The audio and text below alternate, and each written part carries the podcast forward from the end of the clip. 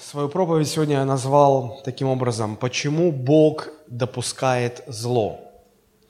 Почему Бог допускает зло? Вопрос такой непраздный, вопрос, который часто задают. Сегодня мы попытаемся найти на него ответ. Хотя, казалось бы, при сегодняшнем уровне благополучия зла должно быть не так много, как раньше а, – Сегодня нет гонений, да, сегодня как-то мир вроде как бы цивилизованный, сегодня столько комфорта, удобства. Я был шокирован, когда узнал статистику о том, что сегодня в, а, в так называемых цивилизованных странах, вот вы вдумайтесь, от переедания умирает сегодня больше людей, чем от голода –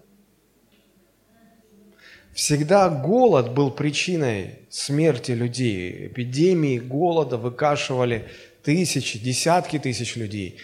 Сегодня от переедания умирает больше, чем от недоедания. Казалось бы, ну, как, ну, ну как, как, как мы докатились до такого вообще? Но в то же время, несмотря на весь комфорт, несмотря на все удобства – рано или поздно в нашу жизнь вторгается что-то, что выбивает нас буквально из колеи. Внезапно вдруг заболевает какой-то близкий нам человек. Врачи разводят руками и ничего не могут сделать, и мы видим, как он на глазах угасает. И вот мы уже стоим возле гроба, мы хороним этого человека. Это повергает нас в скорбь. Иногда случаются различные стихийные бедствия, Иногда мы сталкиваемся с какой-то вопиющей несправедливостью, и она остается безнаказанной, и у нас такая досада внутри, что мы ничего не можем сделать. Иногда какие-то жуткие страдания приходят в нашу жизнь, и мы не можем понять, почему, за что. Вот в такие минуты мы начинаем более и более отчетливо понимать реальность зла, что вот оно рядом, оно никуда не делось. Оно рядом, оно может прийти в нашу жизнь.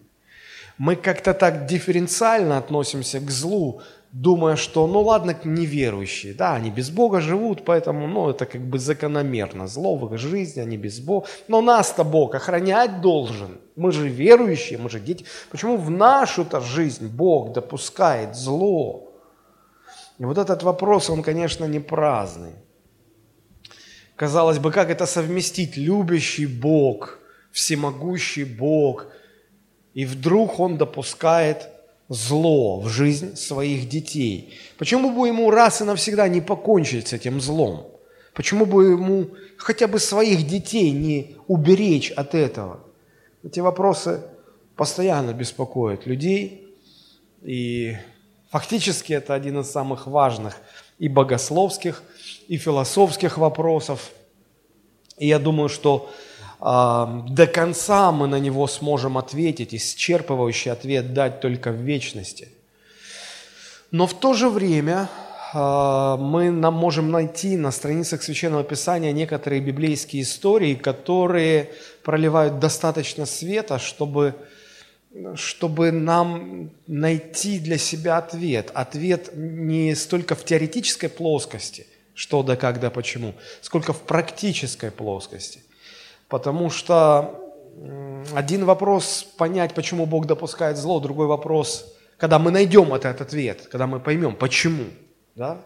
И если это Божий ответ, то нам, нам, нам нужно с ним согласиться. И тогда встает другой вопрос, а как с этим жить? Как практически-то жить с этим?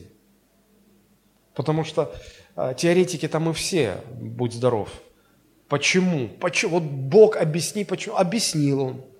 Ты будешь так жить? Как жить с этим? Вот это гораздо более важный вопрос. И э, одна вот из таких историй, как я уже сказал, которая проливает немного света на эту тему, это история отношений Иисуса Христа со своим предателем Иудой. Знаете, э, зло может э, принимать разные формы. И все эти формы, они они мерзкие, они отвратительные, они, а, они ужасны. Но вот мне кажется, что самая мерзкая форма зла – это предательство. Это когда человек, которому ты доверяешь, с которым ты делишь свою жизнь, вот он рядом с тобой, он так искренне смотрит в твои глаза, и ты не ждешь от него ничего плохого, и ты даже не догадываешься, что он скрытно, коварно вынашивает планы причинить тебе зло, предать тебя. Предательство – это что-то скрытное, коварное, какое-то зло, которое замышляется в отношении близкого человека, в отношении того, кто сердце свое распахнул для тебя.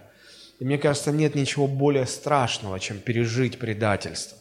Это, на мой взгляд, это наивысшая форма зла – Иногда в мире говорят, все можно простить, но предательство не прощают. Ну, как христианин я бы мог бы с этим поспорить, потому что а, Христос, Христос прощает всякий грех, в котором человек находит силы исповедаться и признать свой грех и попросить прощения. Итак, Иуда был предателем Христа, он был одним из двенадцати учеников, он входил в ближний круг Господа. А, более того, он был казначеем, он носил э, денежный ящик, в который собирались пожертвования в служение Иисуса. Но согласитесь, на место казначея ставят доверенного человека. А, бы кого не поставишь ставят того, кому максимально доверяют. И вот это показывает, что Христос максимально доверял, может быть, даже больше, чем другим доверял Иуде. И вот Иуда все-таки стал предателем.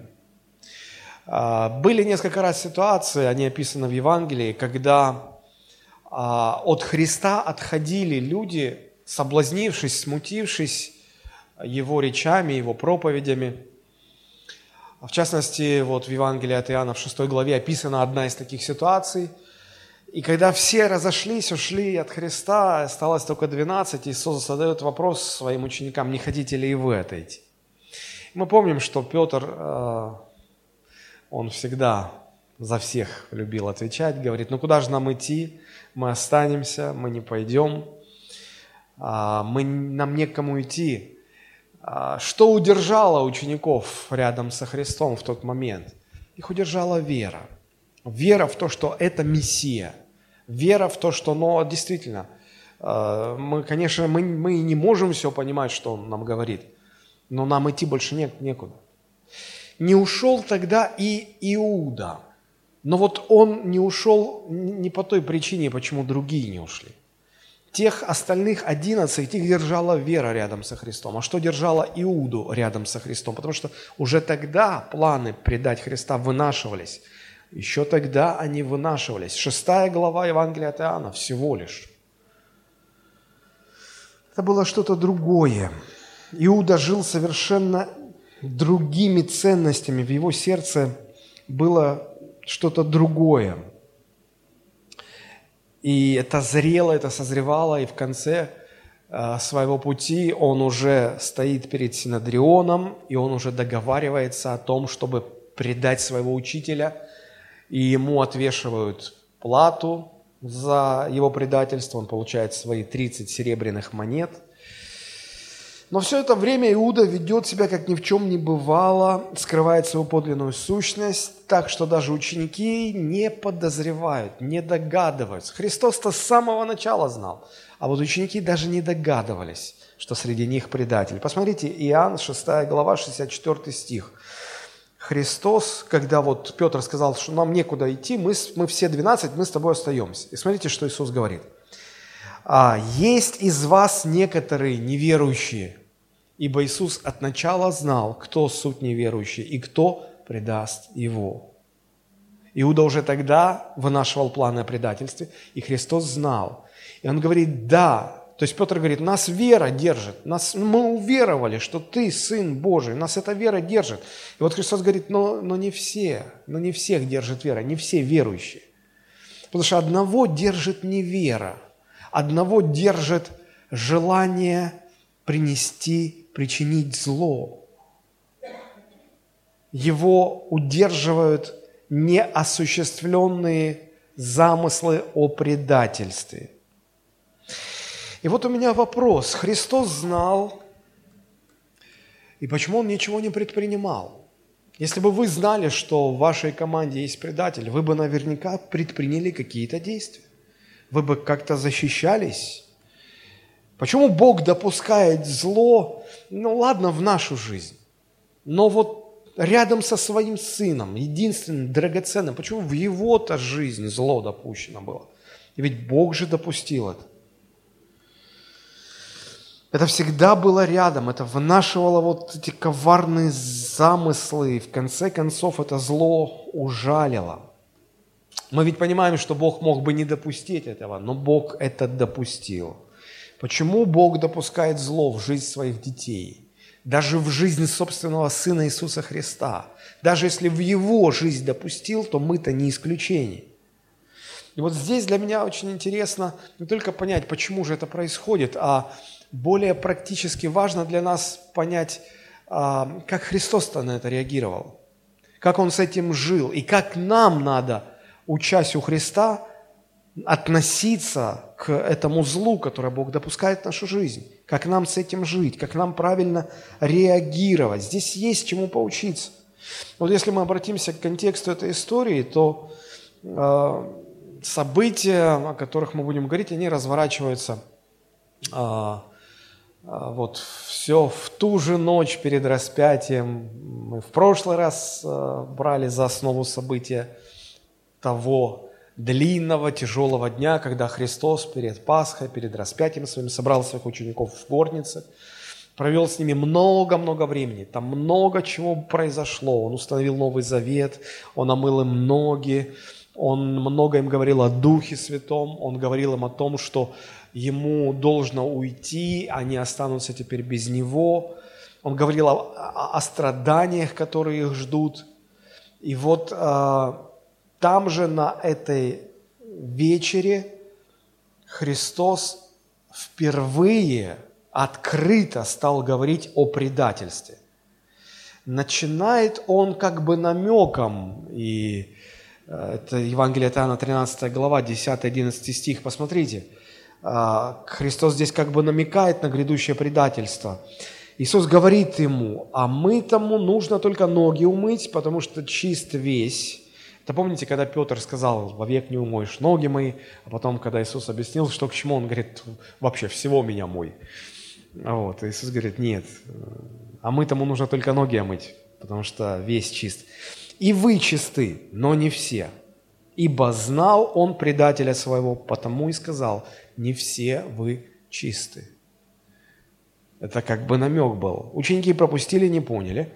Но чуть позже, это вот 11 стих, а чуть позже в этой же главе 18, 19, 20 стихи Христос уже более конкретно говорит, читаем, «Не о всех вас говорю, я знаю, которых избрал, но да сбудется Писание, едущий со мною хлеб поднял на меня пету свою» то есть руку свою.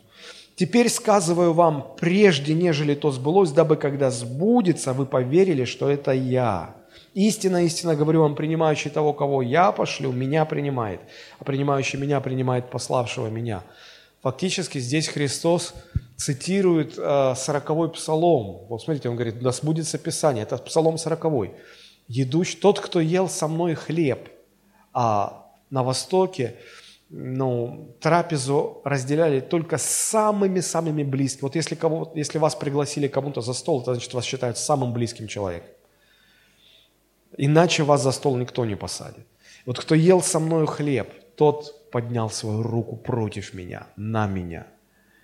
И Христос говорит, смотрите, это было предсказано, это было сказано заранее, это пророчество о Мессии. Смотрите, на ваших глазах это пророчество исполняется. И он конкретно уточняет, он говорит, я это вам специально говорю заранее, чтобы когда то сбудется, и когда вы осознаете то, что, чему вы свидетелями сейчас становитесь, чтобы вы поняли, чтобы вы поверили, что это я, Мессия, я. Чтобы у вас была стопроцентная уверенность. Христос на протяжении всего служения старался э, давать вот эти вот точки опоры, когда говорил, вот пророчество, вот я вам заранее говорю, вот вы видите, как это происходит, это чтобы ваша вера утверждалась, чтобы вы были уверены во мне на сто процентов. Потому что вы дальше пойдете другим людям говорить обо мне. И потом, кто принимает вас, тот принимает меня. А кто принимает меня, тот принимает и пославшего меня. Это необходимо было утвердить учеников. Потому что ученики даже не подозревали о предательстве. И вот еще чуть позже, наверное, понимаю, что до учеников все еще не, не доходит. Христос вообще, ну, прямым текстом говорит, но уже прямее некуда. Посмотрите, это 21 стих 13 главы. «Сказав это, Иисус возмутился духом». В современном переводе сказано, написано, сказав это, пришел в сильное волнение. Он сильно, ну, это сильно взволновало его и засвидетельствовал и сказал, «Истинно говорю вам, что один из вас предаст меня».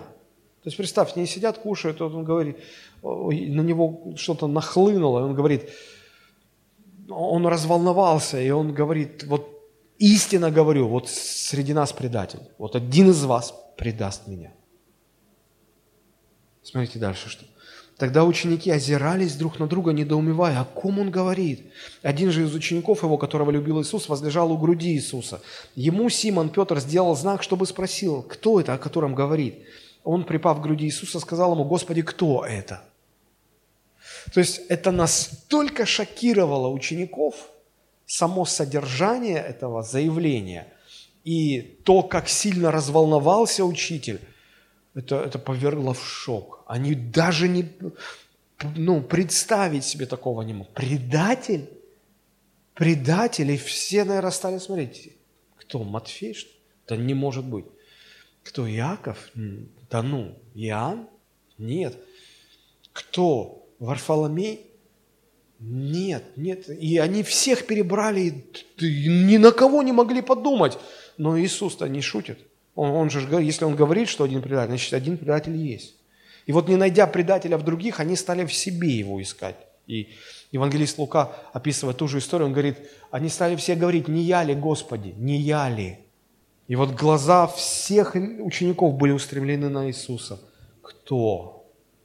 И Петр дал знак Иоанну, а Иоанн был любимый ученик, он рядом со Христом возлежал. Они не сидели за столом, они возлежали, такое полулежачее состояние. И Иоанн лежал так, что голова его склонялась на груди, рядом с грудью Иисуса была. И он мог шепотом спросить так, чтобы никто не услышал. И он спрашивает, Господи, кто? Кто тот, о котором ты говоришь? И посмотрите, ответ идет, 26 стих. Иисус отвечал, «Тот, кому я, обмакнув кусок хлеба, подам». А, надо знать э, культуру того народа, того времени. А, это было знаком вежливости, знаком большого почтения, когда а, когда кто-то за столом брал кусок хлеба, там было общее блюдо, ели из общего блюда, и мясо, оно было всегда с подливой. И вот брали большой такой кусок хлеба, мягкий хлеб, его обмакивали в эту подливу, и кому передавался этот кусок, тому, вот обычно это делал хозяин дома в, в адрес самого высокого гостя. Это был знак величайшей чести, чести – Иисус не просто, ну, говорит, да вот он же, вот он, предатель, валите его, ребята. Нет. Даже указывая на предателя, Иисус делает это, используя способ выразить величайшую честь своему предателю. Это тоже шокировало учеников. Они подумали, что передавая этот кусок Иуде, Иисус как бы говорит, но точно не Он. Потому что я его вот этим почитаю, этим жестом я честь ему делаю. Точно, наверное, не он. Только Иоанн, услышав, что сказал Иисус, понял. Удивительно. Удивительно. И, и Иуда-то, он же знал, что он предатель, он понимал. И казалось бы, но вот такое оказание чести тебе должно тебя смутить должно как-то, ну, заставить тебя задуматься, слушай, может, ты что-то не то делаешь? Но он нисколько не смущаясь берет этот хлеб, съедает его, а потом быстро уходит из комнаты. И Христос говорит, мы, вот смотрите тут, «Э, и обмакнув кусок, подал Иуде Симонову Искариоту, и после сего куска вошел в него сатана. Тогда Иисус сказал ему, что делаешь, делай скорее. Но никто из возлежащих не понял, к чему он это сказал ему. А как у Иуды был ящик денежный, то некоторые думали, что Иисус говорит ему, купи, что нам нужно к празднику, или чтобы дал что-нибудь нищим. Смотрите, Иуда, приняв кусок, съев, переживав, ничуть не смутившись, выходит, никому ничего не говорит. А Иисус ему как бы вслед, что задумал, делай скорее. И даже здесь ученики еще не догадываются, что вот это он, предатель. Они, они думают, что просто учитель послал выполнять его очередное поручение. Что-то не хватает за столом, надо купить. Удивительно, как Христос относится к своему предателю, до последнего оказывая ему честь, не паникуя, не пытаясь защититься от него. Как Христос относится к злу, которое Бог допустил в его жизнь. Здесь есть много чему поучиться для нас. Но для начала давайте мы немножечко порассуждаем о том, как возникло зло, откуда оно возникает, каково, какова природа зла. А, вот во всей этой истории, мне кажется, в 13 главе примечателен очень второй стих. Там написано, «И во время вечери, когда дьявол уже вложил в сердце Иуде Симонову Искариоту предать его, Каким образом эта мысль пришла в сердце Иуды? Ее дьявол вложил. Дьявол вложил. В нашем мире источником любого зла является духовная личность. Это не какой-то обезличенный источник, это не как-то вот так вот завихрения какие-то в духовном мире или в этом мире физическом, ну как-то все складывается так. Нет, источником является личность. Личность, имя которой дьявол или сатана, что буквально означает противник Богу, противящийся. Почему? Потому что он противится Богу, противится всему Божьему. Сущностью Бога является добро, сущностью дьявола является зло. Мы не знаем точно во всех деталях, как появилось зло и почему Бог его допустил, но совершенно точно и достоверно известно, что Бог не является источником зла. Бог – это источник всякого добра. Но по каким-то причинам Бог допустил появление зла. Библия не, не открывает нам все детали. А, есть только несколько мест, которые чуть-чуть приоткрывают это покрывало тайны над этим вопросом, помогая нам понять, наверное, то, что нам можно понять, или, наверное, то, что нам а, доступно будет для понимания. А, откуда появился сатана, откуда появилось зло. Давайте посмотрим. Это книга пророка Иезекииля, 28 глава, 14-15 стихи. Иезекииль 28, 14, 15. У вас здесь будет синодальный перевод, я прочитаю в современном переводе. Вы сможете сравнить.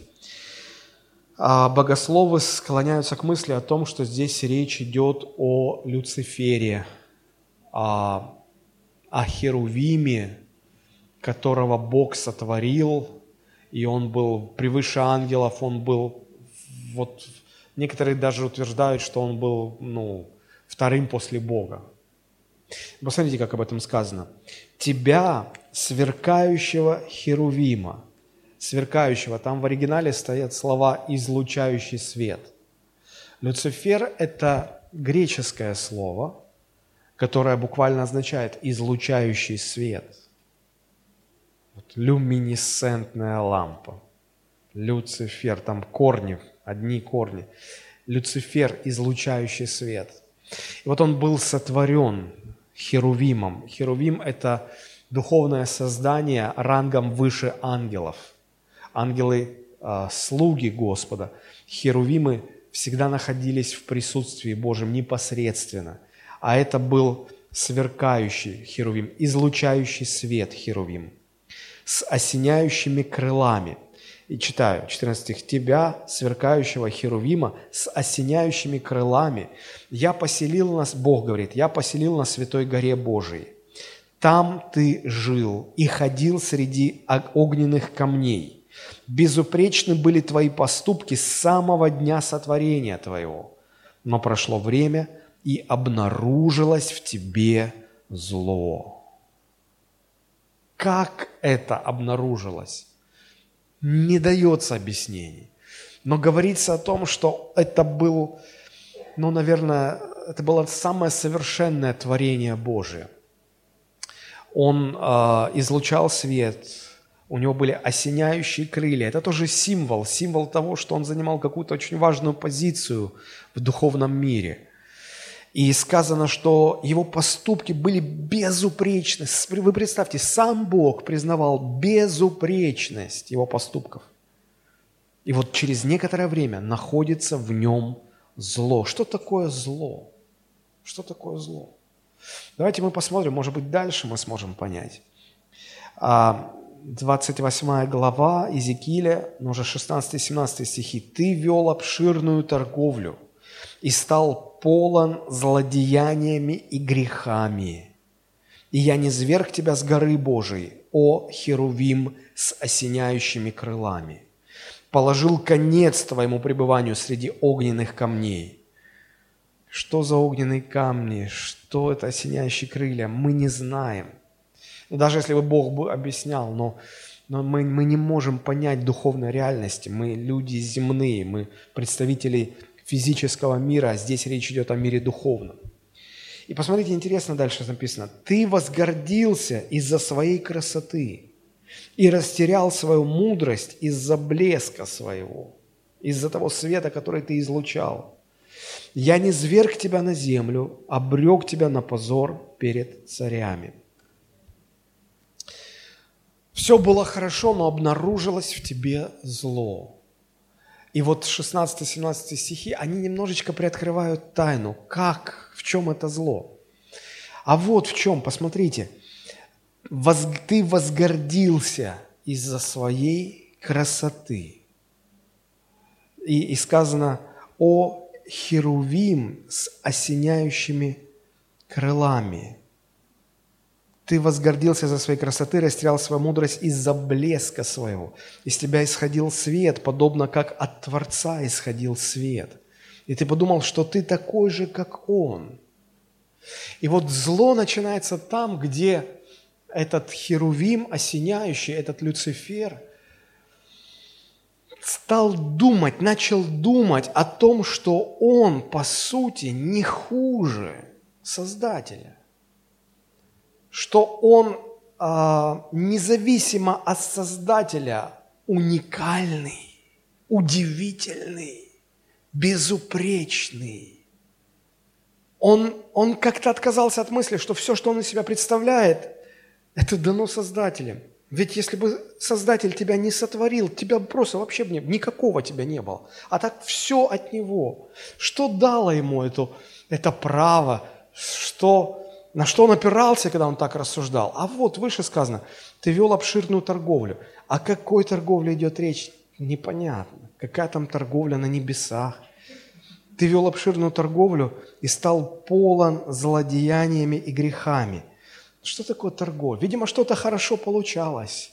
Видимо, какие-то большие возможности открывались.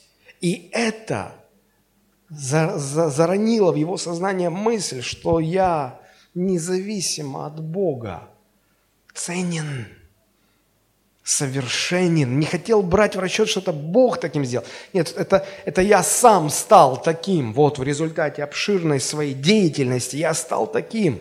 От этого приходит гордыня, от этого приходит самозначимость. А самозначимость всегда тянет за собой самоопределение. Поймите, когда человек переполняется своей самозначимостью, его не, не удовлетворяет место, в котором он находится. Его, ему хочется сменить дислокацию, ему, ему тянет к, его тянет к самоопределению. Ага, а что это я здесь? Бог тебя поставил. А я считаю, что меня нужно поставить в другое место. И он стал претендовать на место самого Господа. Вот так, так и люди всегда. Сначала они начинают видеть себя, свою ценность в отрыве от Бога. Они считают, что они это заслужили благодаря какой-то большой бурной деятельности.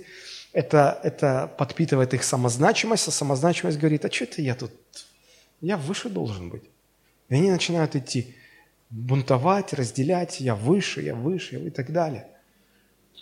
Вот, вот откуда произошло зло. Ты решил, что Бог ошибается, что Богом установленные правила неправильные, что нужно, пришло время поменять правила. И я знаю, какие они должны быть. Вот зло. Что такое зло?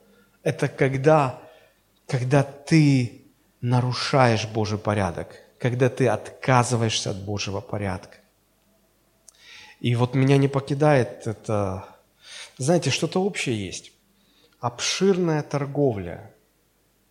Ну, наверное, какой-то эквивалент денег там или что-то, прибыли. Торговля ради прибыли. Какой смысл тогда? И вот тут деньги, и нашлось зло. У Иуды был ящик с деньгами, и нашлось в нем зло. Знаете, как у Жванецкого есть такой монолог – школа, музыкальная школа, консерватория, частные уроки, еще одни частные уроки, золото, суд, Сибирь, тюрьма. Потом, ну, вот такие цепочки разные, разные, разные. И как бы с разных сторон у всех была в э, начале консерватория, потом по-разному, и все заканчивалось тюрьмой. И в конце он говорит, может, в консерватории что-то подправить? Так и здесь. Может, в деньгах что-то тут? Вот? Может, как-то... А что, что такое деньги? Когда человек получает доступ к большим деньгам, это дает ему возможность, а, это дает ему просто большие возможности. Он теперь все может, он теперь много может. И вот это, наверное, развращает. Это, наверное, развращает. Почему говорят, что Бог будет испытывать нас в трех областях. Слава, деньги, женщины, служители своих. Деньги, деньги. Мы можем найти массу историй в Библии, да и в жизни, когда деньги. Я не согласен, что деньги развращают, но это, это с ними связано. Мне вспоминается деяние апостолов. Помните, когда Анания и Сапфира продали свое имение – и вот у них на руках большая сумма денег. И они начинают думать, какие возможности. Помните, к чему это привело? Меня вообще эта история в последнее время задевает. Это Деяние, 4 глава. Про первую церковь сказано, 3-4 стих. «Не было между ними никого нуждающегося, Ибо все, которые владели землями или домами, продавая их, приносили цену проданного и полагали к ногам апостолов. И каждому давалось в чем, кто имел нужду. Что-то я подобную практику в последнее время не видел никогда в церквях. Они не то что заботились о нуждах церкви, чтобы у церкви не было нужд. Они о каждом в отдельности, знали друг друга, у кого какая нужда. И люди, у кого были возможности что-то продать, они продавали земли, имения, дома, приносили деньги к ногам апостолов. Это не была адресная помощь. Они доверяли священникам, приносили деньги апостолам, и те распределяли. Сегодня не то, что никто так не поступает. Сегодня христиане в современной церкви, если кто-то продает свое имение, землю, дом, квартиру, машину. Сегодня даже десятину никто не хочет принести. А у нас была в церкви одна женщина, у нее бизнес был, у нее была квартира большая в Москве, и что-то у нее не стало не ладиться, она прибежала в церковь, плачет, пастор, помолитесь, чтобы в Москве моя квартира, чтобы ее продать за 10 миллионов, и я тут бизнес там закрою, долги, чтобы вот меня бизнес не отняли пожалуйста, она не продается, деньги нужны вот уже на днях, вот может ли Бог помочь, пожалуйста, помолитесь. И говорю, ну давайте помолимся. Мы помолились, и она потом на следующее воскресенье приходит и говорит, пастор, вы не поверите, на следующий день, мы в воскресенье молились, в понедельник мне звонят, нашелся покупатель. В среду у меня уже были деньги на моем счете 10 миллионов. Господи, спасибо! У меня бизнес не заберут. Я порадовался, думаю, ну хорошо, слава Богу. Вы признаете, что Бог вам помог, есть Божье участие, вы его признаете на словах, а дальше что? А, а дальше что? И сегодня этого человека нет в церкви. Ни в какой церкви города Сочи этого человека нет. Там, где деньги открываются, большие деньги какие-то открываются, ну больше, для кого-то большие, для кого-то не очень, но там начинает сносить.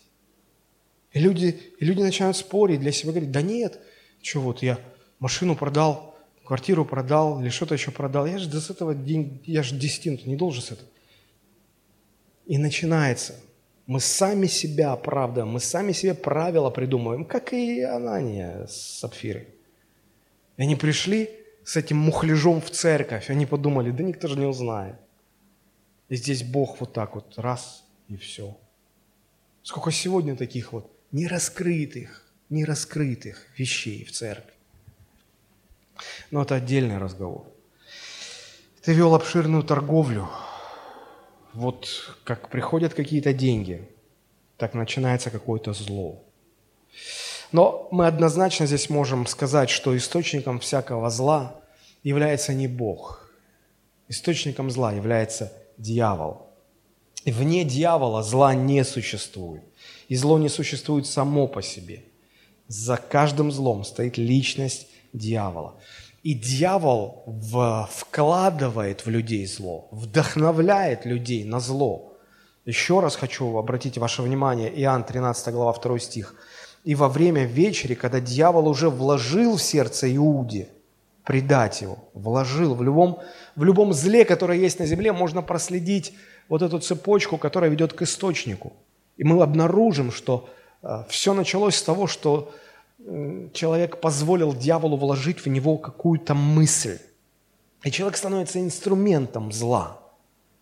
Дьявол находит открытых людей, и потом происходит вербовка.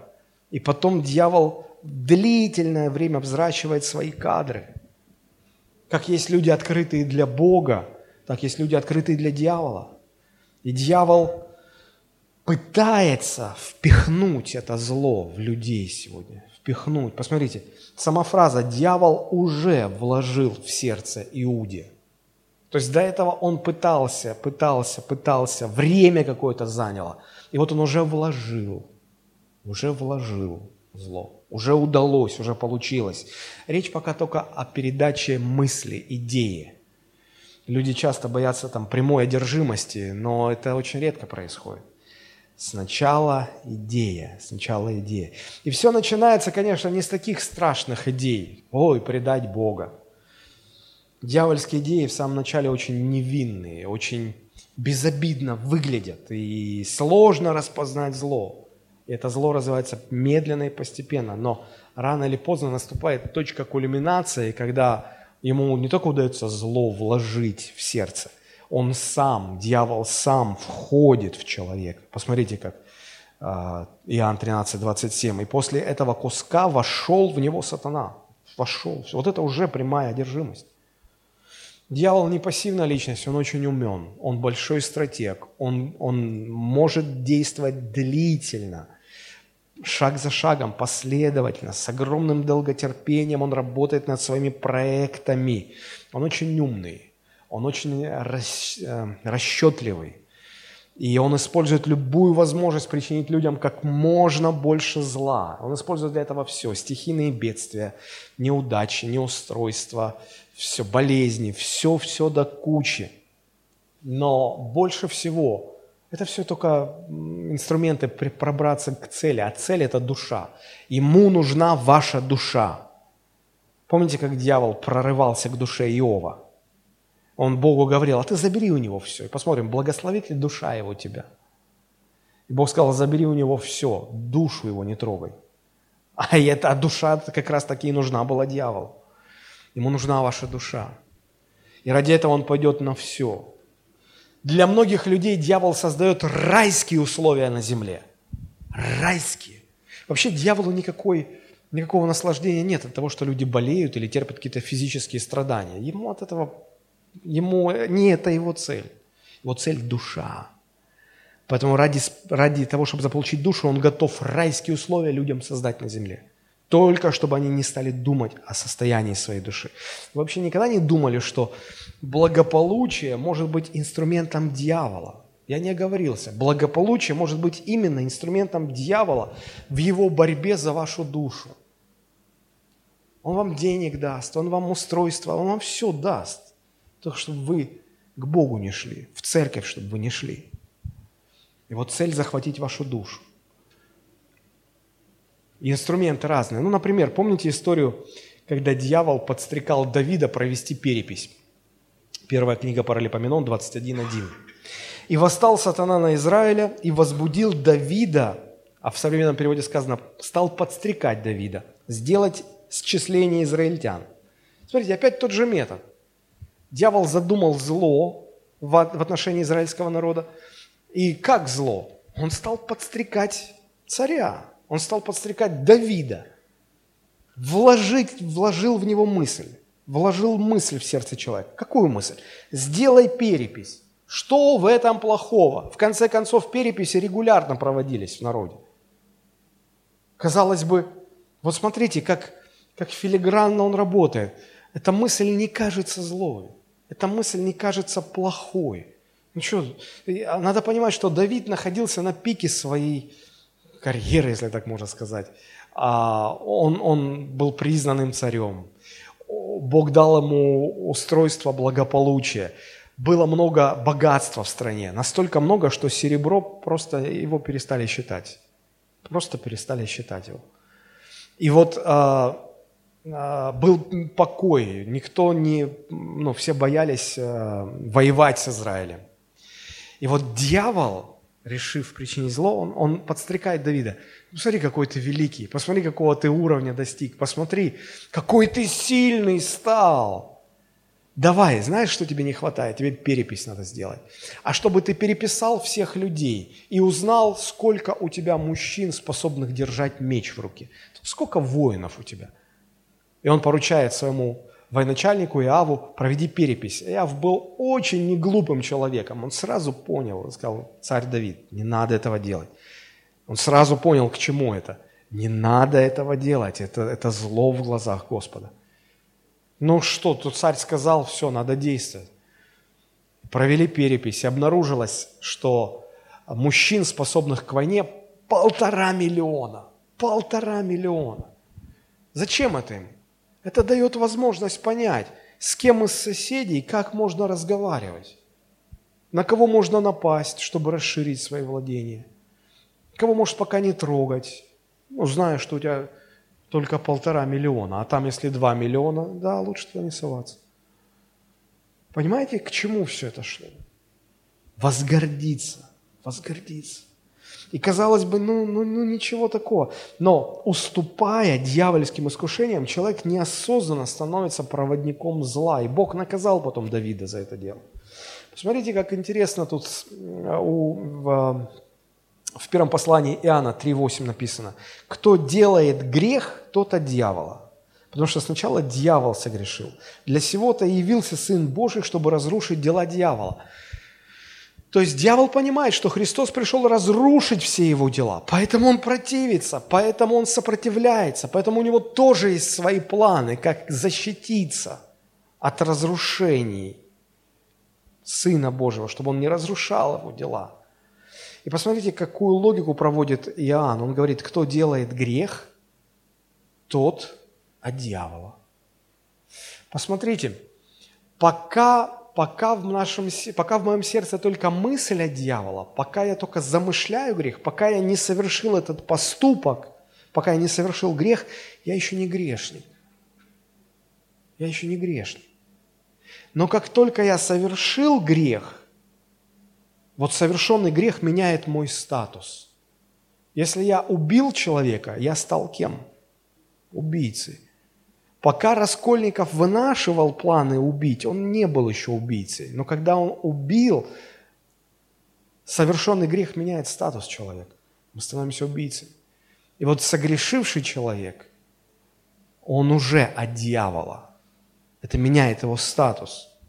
Это все очень серьезно. Вот почему Петр, первое послание Петра 5, 8, 9, ну, мне такое чувство, что вот этими словами Петр хочет взять нас за грудки, вот так встряхнуть хорошенько, по щекам нахлестать и сказать, алло, а опомнитесь, христиане. Смотрите, что он говорит, трезвитесь, бодрствуйте, потому что противник ваш дьявол ходит, как рыкающий лев, ища кого поглотить. Противостойте ему твердой верою, зная, что такие же страдания случаются с братьями вашими. Итак, первое э, утверждение здесь – это то, что зло всегда вкладывается дьяволом в человека. Незаметно, но цель – превратить человека в своего агента влияния. Здесь есть еще и второй очень важный момент. А, кто-то может сказать, ну так о чем мы тогда человека виним? Это же дьявол вложил в его зло. Поэтому человек, кто виновен? Человек жертва просто, в конце концов. Жертва, а мы его виноватым делаем. Нет, друзья – Здесь надо понимать природу зла. Да, дьявол вкладывает зло в сердце человека, но потом человек ответственен за то, что он принял это и позволил этому прорасти. И это зло уже становится его злом. Это уже его вина, а не дьявола. Это, знаете, похоже на плод, на плод духа. Помните, мы говорили, у нас целая серия проповедей была, мы говорили о том, что такое плод духа, любовь, радость, мир. Все это качество, это качество Божие. И как они становятся нашими? Дух Божий работает в нас, э, привносит в нас эти качества Божьей природы. Мы их принимаем, и они в нас прорастают, они уже становятся нашими. Это и Божьи качества, но в, том, в то же время это уже и наши качества, нашей личности. Это знаете, как вот у меня есть дочь Богдана – вот мы, пока, пока они были маленькие, мы иногда так вот э, дурачились и, и говорили, вот Дана чья дочка, папина или мамина? Ну чья она? Ну как, как можно сказать мамина или папина? Она и мамина, и папина. Вот так же и, и плод духа, он чей? Божий или наш? И Божие это качество, и наше это качество, потому что они проросли в нас – вот точно так же и с злом, которое дьявол вкладывает в человека. Оно же вроде дьявольское зло. Но мы-то его приняли, мы позволили ему прорасти так, что оно стало нашим, оно уже и его, и наше. И поэтому это становится и нашей виной. И это важно, это серьезно, потому что это вложенное зло, оно прорастает в душе, прорастает и уже делает нас нечистым. Посмотрите, как Иисус говорит – после, а, когда он хотел омыть ноги Петру, смотрите, он говорит, вы чисты, но не все, ибо знал предателя своего, потому что сказал, не все вы чисты. То есть 11 чисто, а Иуда уже не чист. Он тоже слово слышал. Иисус говорит, вы омыты словом, вы, вы уже чисты. Иуда тоже слово слышал. Но он не чист. Почему? Потому что он позволил вложенному в него злу прорасти, и это сделало его скверненным осквернила его, сделала нечистым. Это его уже вина. Здесь важно понимать эту разницу.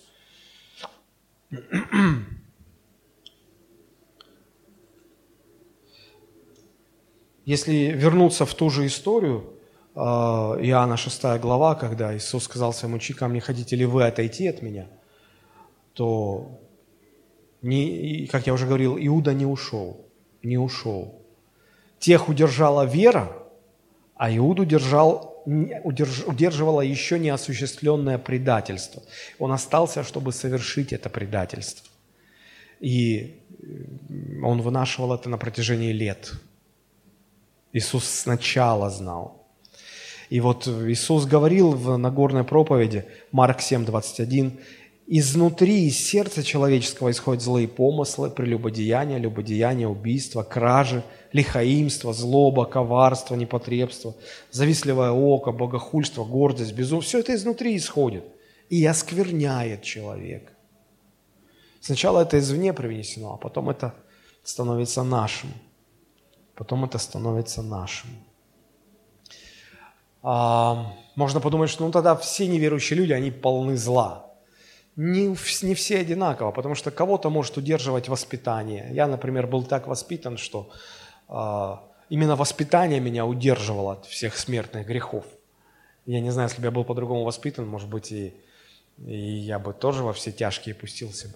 Но я был порядочным мальчиком в детстве. Благодаря воспитанию. Кого-то обычаи удерживают, кого-то обстоятельства какие-то удерживают. Так или иначе. Так или иначе. Но дьявол а, все-таки находит, и находит людей с а, непокоренными Богу желаниями. Посмотрите, вот Иаков 1,14 написано. «Каждый человек искушает себя сам». Это современный перевод. Каждый, там сказано выше, что Бог сам злом не искушается, и злом никого не искушает. Но каждый человек искушает себя сам. Его увлекают и манят его собственные желания. А желание, зачав, рождает грех. Грех же, созрев, производит на свет смерть. Человек увлекается своими собственными желаниями, которые он Богу так и не покорил. Вот Бог сказал, что нельзя трогать женщину до брака – Сегодня это безумие считается для людей. Никаких сексуальных отношений до брака. Бог так определил. Но когда тебе 17-18 лет, у тебя гормоны так играют, у тебя желания, ты буквально еле сдерживаешь себя. А если эти желания не покорены Богом, ты их не покорил, ты, Бог сказал, нельзя, значит, ты сам себе говоришь, нельзя, стоп, нельзя. А вот если у тебя нет этой планки, Тогда дьявол приходит и начинает тебя подстрекать. Но ты увлекаешься своими непокоренными, необузданными желаниями. И рано или поздно ты поддаешься и совершаешь действие. Это действие меняет твой статус. И это как зачатие. Желание, зачав, рождает грех. Грех сделан, созрел. И что он приносит? Смерть. Вот и все.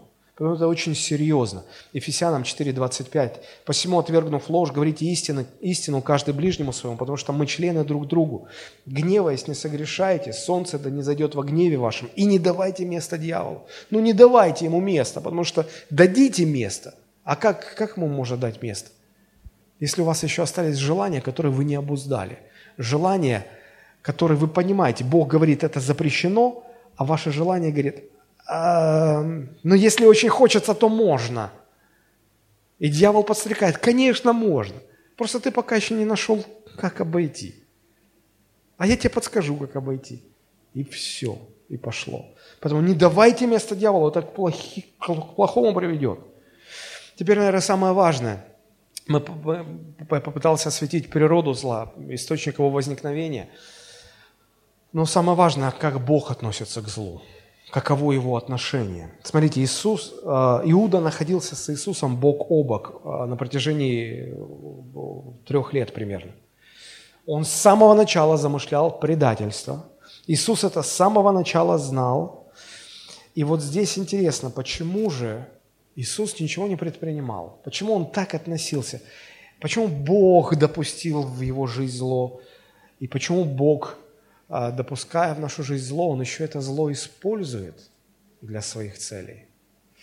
Давайте попытаемся понять все-таки, почему Бог допускает зло. А, почему любящий Бог не сделает так, чтобы вот зло просто вот с ним покончить раз и навсегда, и все. И чтобы зло к нам не прикасалось.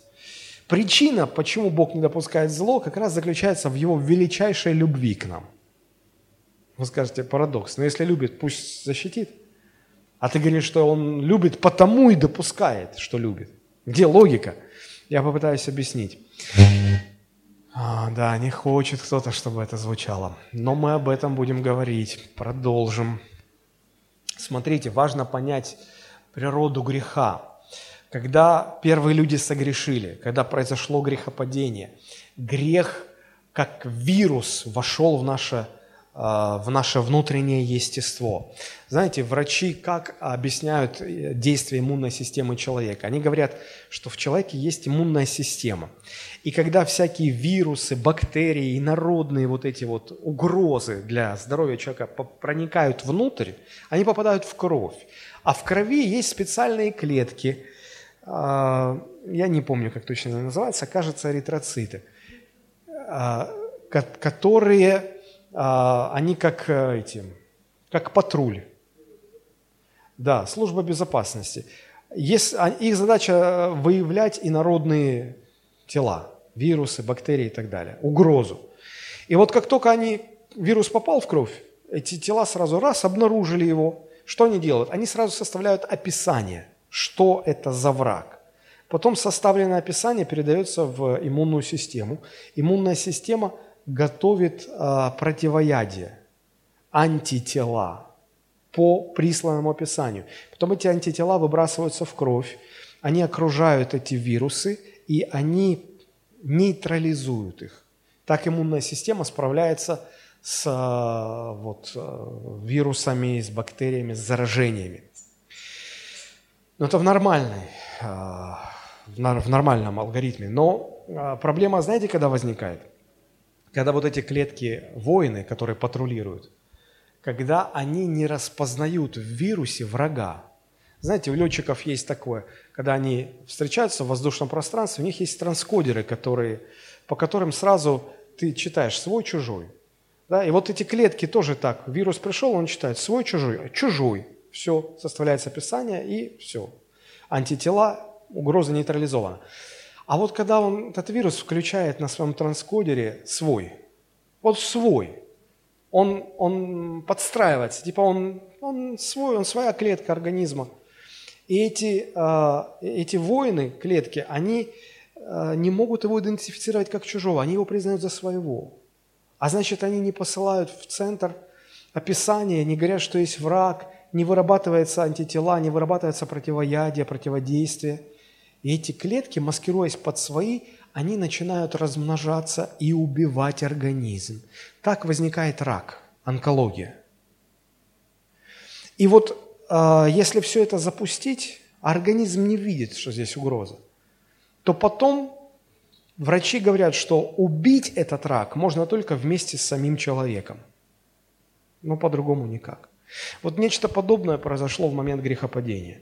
Зло стало частью человеческой природы и стало восприниматься как нормальное, как свое. Иммунная система духовная, она не срабатывает. И это как рак стало. И зло от человека отделить стало невозможно. Хочешь убить зло, придется вместе с этим злом убить и человека. Вот почему в Ветхом Завете всегда присутствовала идея – из-за которой почему-то Бога Ветхого Завета, как будто в Новом Завете другой Бог, считали злым, воины. Вот субботу нарушил, убивали человека за это. А там была идея, что уничтожение зла возможно только вместе с уничтожением человека. Хочешь истребить зло? Истреби человека, который сделал это зло. Второй, я один пример только приду. Второзаконие 17.12. А кто поступит так дерзко, что не послушает священника, стоящего там на служении пред Господом, Богом твоим, или судьи, тот должен умереть. И так истреби зло от Израиля. Вы можете выше, ниже, в 17 главе прочитать, где Бог говорит, вот это зло, вот как истребить зло? Убей этого человека. Так истребишь зло в Израиле. Вы, вы понимаете мысль? Маленькое отступление лирическое, а, дерзко поступит, не послушает священника. Мама дорогая, сегодня кто священников-то слушает? А, я помню, как один пастор рассказывал историю, говорит, ко мне большая у него церковь, пришли, говорит, два бизнесмена, говорят, у нас серьезная проблема, мы вот мы перессорились, нам нужно, чтобы нас, ты нас рассудил. И он говорит, ну, да, там сложно вникать в дела, в подробности. Он говорит, я молился, молился, и говорю, ну, что вот мне влазить-то в это все? Кто поставил меня судить вас, делить там между вами ваше имущество? И он после молитвы говорит, послушайте, он взял этих двоих и говорит, послушайте, я возьмусь за это дело рассудить вас только при одном условии. Вот я как священник перед Богом вникну во все дела. и я произведу свой суд. Я возьмусь за это дело только в том случае, если вы мое решение примете как решение последней инстанции, как от Господа. Без оговорок. Вот примите мое решение и, и, и поступите так. И мы решим, закроем, закроем вопрос. Они отказались. Они отказались. У меня была подобная история 9 лет назад. Возникла конфликт, имущественный конфликт. И ко мне пришли обе стороны, пастор, рассуди. Я неопытный еще был, и я вник рассмотрел все, я вынес решение, говорю, вот нас, я понимаю, что у каждого своя правда, этот говорит, я прав, этот говорит, я прав. Но вот я говорю по Библии как. Говорю, вот ты не прав, а ты прав. Догадываетесь, что дальше было? Вот кому я сказал, что он не прав, он говорит, ничего, пастор, мы пойдем добиваться справедливости. Мы не согласны. Кто ты такой? И они пошли значит, э, к одному пастору в церкви, говоря, какой Рогозин несправедливый. Они пошли к пастору, а, у кого я в церкви покаялся, где я был членом церкви. И мне они звонили, эти пасторы, говорили, Олег, что ты делаешь? Ты чего там беззаконие творишь? Я говорю, Иван Николаевич, вы же меня сами учили как пастор. Никогда не принимай решения, не выслушав двух сторон. Вы делаете сейчас то, против чего вы меня отговаривали. Вы выслушали только одну сторону. Не знаете моей стороны. И вы тут же уже меня осуждаете, что я творю беззаконие. И мне пришлось оправдываться. И, и я, я долго очень переживал это все. То есть священников сегодня ставят ни во что. Ну и что, что сказал этот пастор? Так какие проблемы? Пойдем в другую церковь, там тоже есть пастор. Не согласиться? Да ладно, другой есть пастор. А там, смотрите, кто поступит так дерзко, что не дерзко, не послушает священника, стоящего на служении пред Господом. Мне страшно это произнести. Тот должен умереть. Так истреби зло из своей среды. Поэтому я говорю, не имейте никакие имущественные отношения друг с другом в церкви. Сегодня, в наши дни, в нашей церкви, брат с братом вступает в имущественные отношения, занимает деньги, одалживает деньги, что-то продает, что-то покупает. У меня не спрашивая ничего. Потом оба приходят, один говорит, а этот гад, вот он неправильный, пастор, как можно выгонять этого человека из церкви? Другу прихожу, говорит, нет, это тот неправ, это его нужно выгнать из церкви. И потом один кто-то уходит из церкви. И я оказываюсь виноват, я плохой. Я говорю, а что вы раньше, когда вы заключали только сделку, что вы раньше не пришли, не спросили, не посоветовались? А сейчас приходите, чтобы я вас... Кто поставил меня судить вас? Вы же не примете моего решения. Я же для вас просто так, от фонаря. Где сегодня вот эта вот культура не поступать дерзко против священника? Нету этого. Но так или иначе, вот зло истреблялось вместе с человеком. Это здесь, на земле. Но этот человек умирает, и он же может с этим злом на небо идти? Нет. Чтобы не принести зло на небеса, человека надо отправить в ад вместо вечных мучений. Как только в Люцифере обнаружилось зло, что сделал Господь? Скинул его с небес. Зло вместе с личностью истребляется. И вот когда согрешили люди, посмотрите, ведь дьявол согрешил, в нем нашлось зло, и Бог скинул его с небес и осудил на вечное мучение. А потом люди на земле согрешили. Казалось бы, Господь, что его удерживает поступить точно так же? Просто их скинуть с земли и всех в ад, без всяких рассуждений. И, и справедливо. Но Бог не делает этого. Бог посылает в мир своего Сына, чтобы нас спасти. Он, он не стал спасать Люцифера, он, но нас, людей, Он спасает. Это удивительно. Но самое важное здесь вот что, друзья. Зло, как я уже сказал, истребляется вместе с человеком. Не допускаешь зла, хочешь не допустить зла, значит, тебе нужно уничтожить людей. Но Бог решил людей спасти. И поэтому люди остались. Но если остались люди, значит осталось зло. Бог допускает зло в нашей жизни по причине того, что Он хочет нас спасти. Если вас не устраивает, что вокруг так много зла, не вопрос, его можно убрать. Но тогда его убрать нужно вместе с людьми, со всеми и с вами вместе. вместо вашего вечного наказания. Вас не устраивает зло? Давайте поступим по справедливости, уберем. Но только вместе с людьми это придется убирать. Знаете, с чем это можно сравнить, чтобы было более наглядно? Представьте палату в больнице, у каждого своя хворь, и лежит один человек, у которого началась гангрена ноги, но она гнить начала. И она воняет уже. И воняет так, что уже соседи по палате, они жалуются медсестрам, врачу. Ну, слушайте, ну переведите, ну уберите, ну воняет уже. И врач исследовал значит, ногу, он хочет спасти, ну, ампутировать всегда легко, он хочет спасти ногу. И вот он принимает решение, давайте поборемся, давайте спасем. И он оставляет, он не удаляет. Ногу оставляет, и вонь остается. И, и те, кто рядом жалуются, ну воняет, уберите это. Уберешь, и человек без ноги останется. Но врач хочет спасти, и поэтому вынужден оставить и эту вонь. Так же и здесь. Почему Бог допускает зло? Он хочет спасти людей. Поэтому Он оставляет людей. Он позволяет им жить. Поколения живут, живут, живут. А если остаются люди, значит зло остается. Оно, оно неразрывно с людьми. Поэтому тут ничего не сделаешь уже. Ничего не сделаешь уже. Если не допускать зло, тогда вместе... А куда это зло? В ад. И вас тогда туда же, потому что оно в вас, оно связано с вами. Вот почему Бог допускает зло. Зло неотделимо от человека. Но вместе с тем Иисус учил и говорил, хотя вокруг вас очень много зла, вы можете победить это зло в себе. Смысл в чем? Бог дает людям новую природу, которая помогает а, победить зло. Посмотрите, как Христос говорил, Матфей 5, 44. «А я говорю вам, любите врагов ваших». То есть они вам зло делают, а вы их любите. Благословляйте проклинающих вас, благотворите ненавидящим вас и молитесь за обижающих вас и гонящих вас.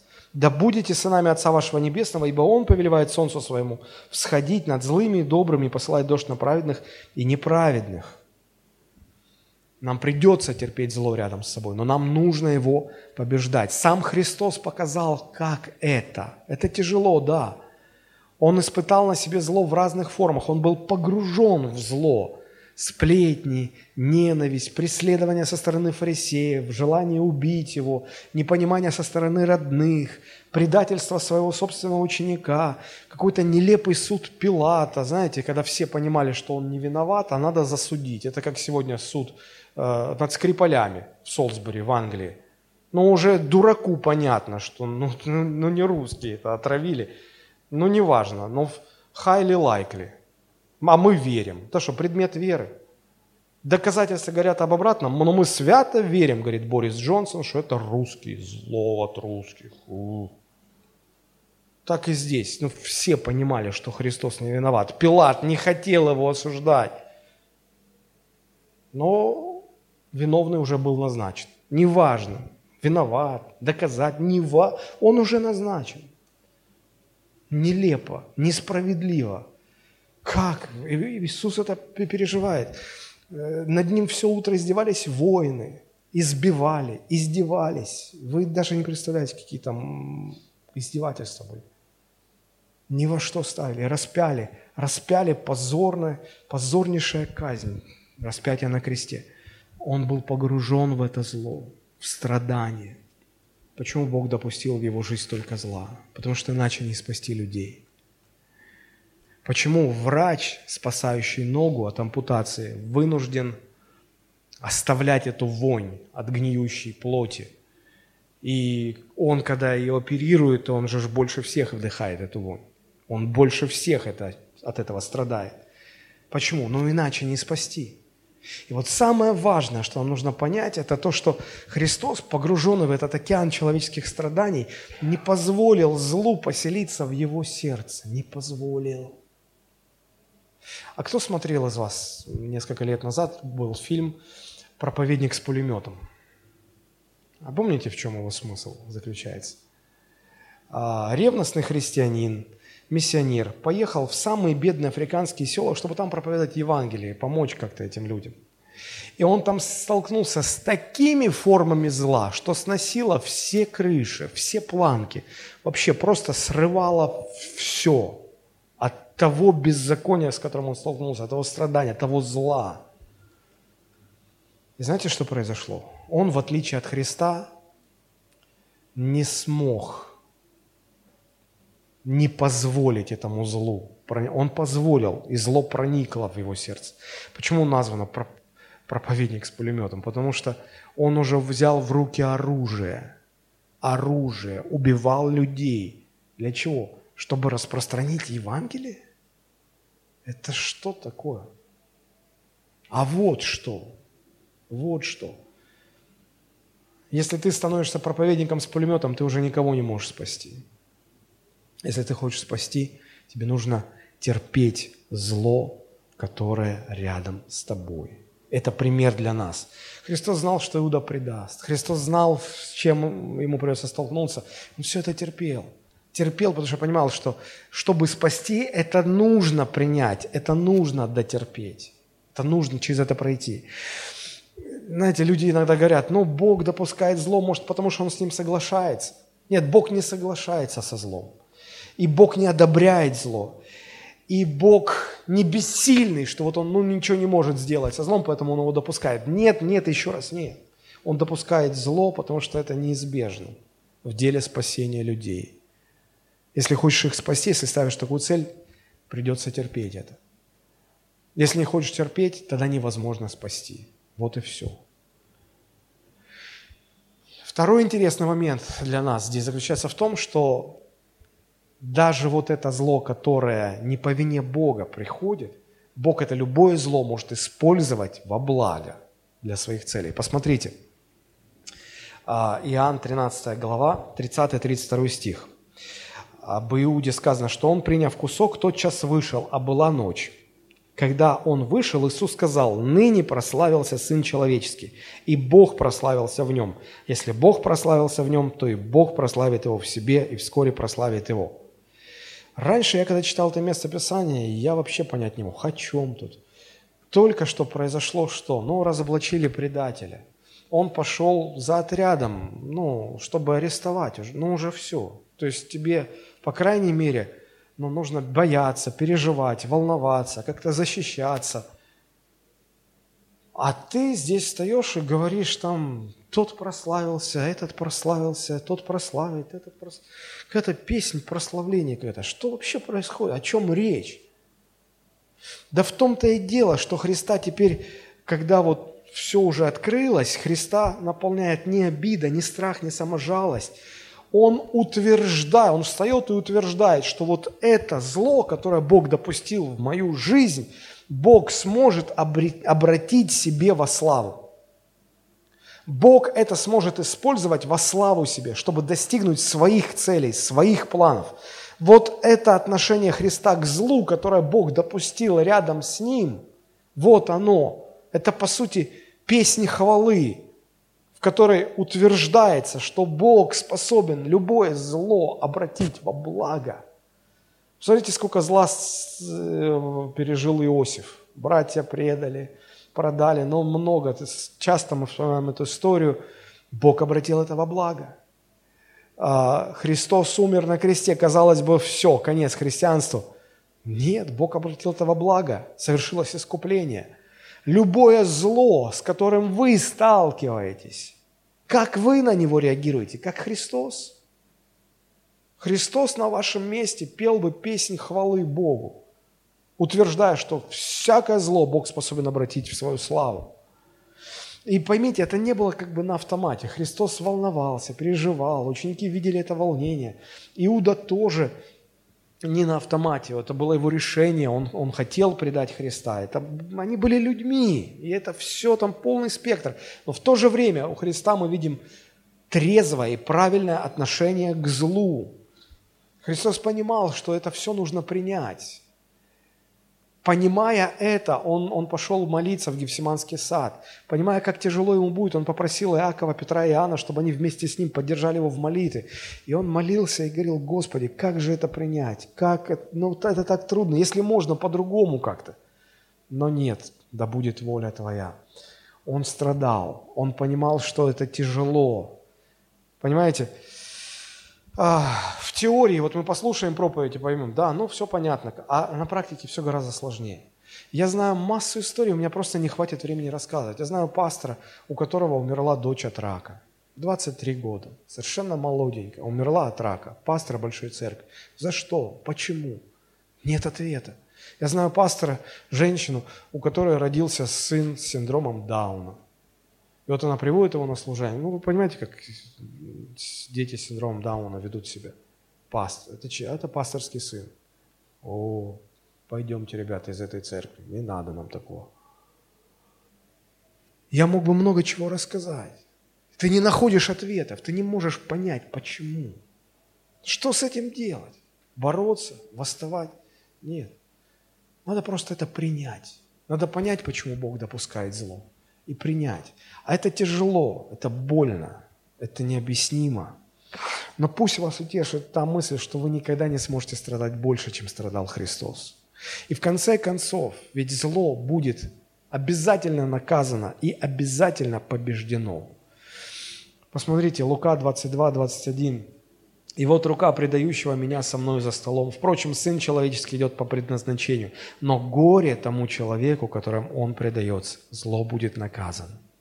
Иуда после предательства не мог найти себе он жить не мог. Мы знаем, что он покончил жизнь самоубийцей, самоубийством. Кто такие самоубийцы? Это люди, которым жить уже страшнее, чем умирать. Жить уже не в моготу, проще умереть.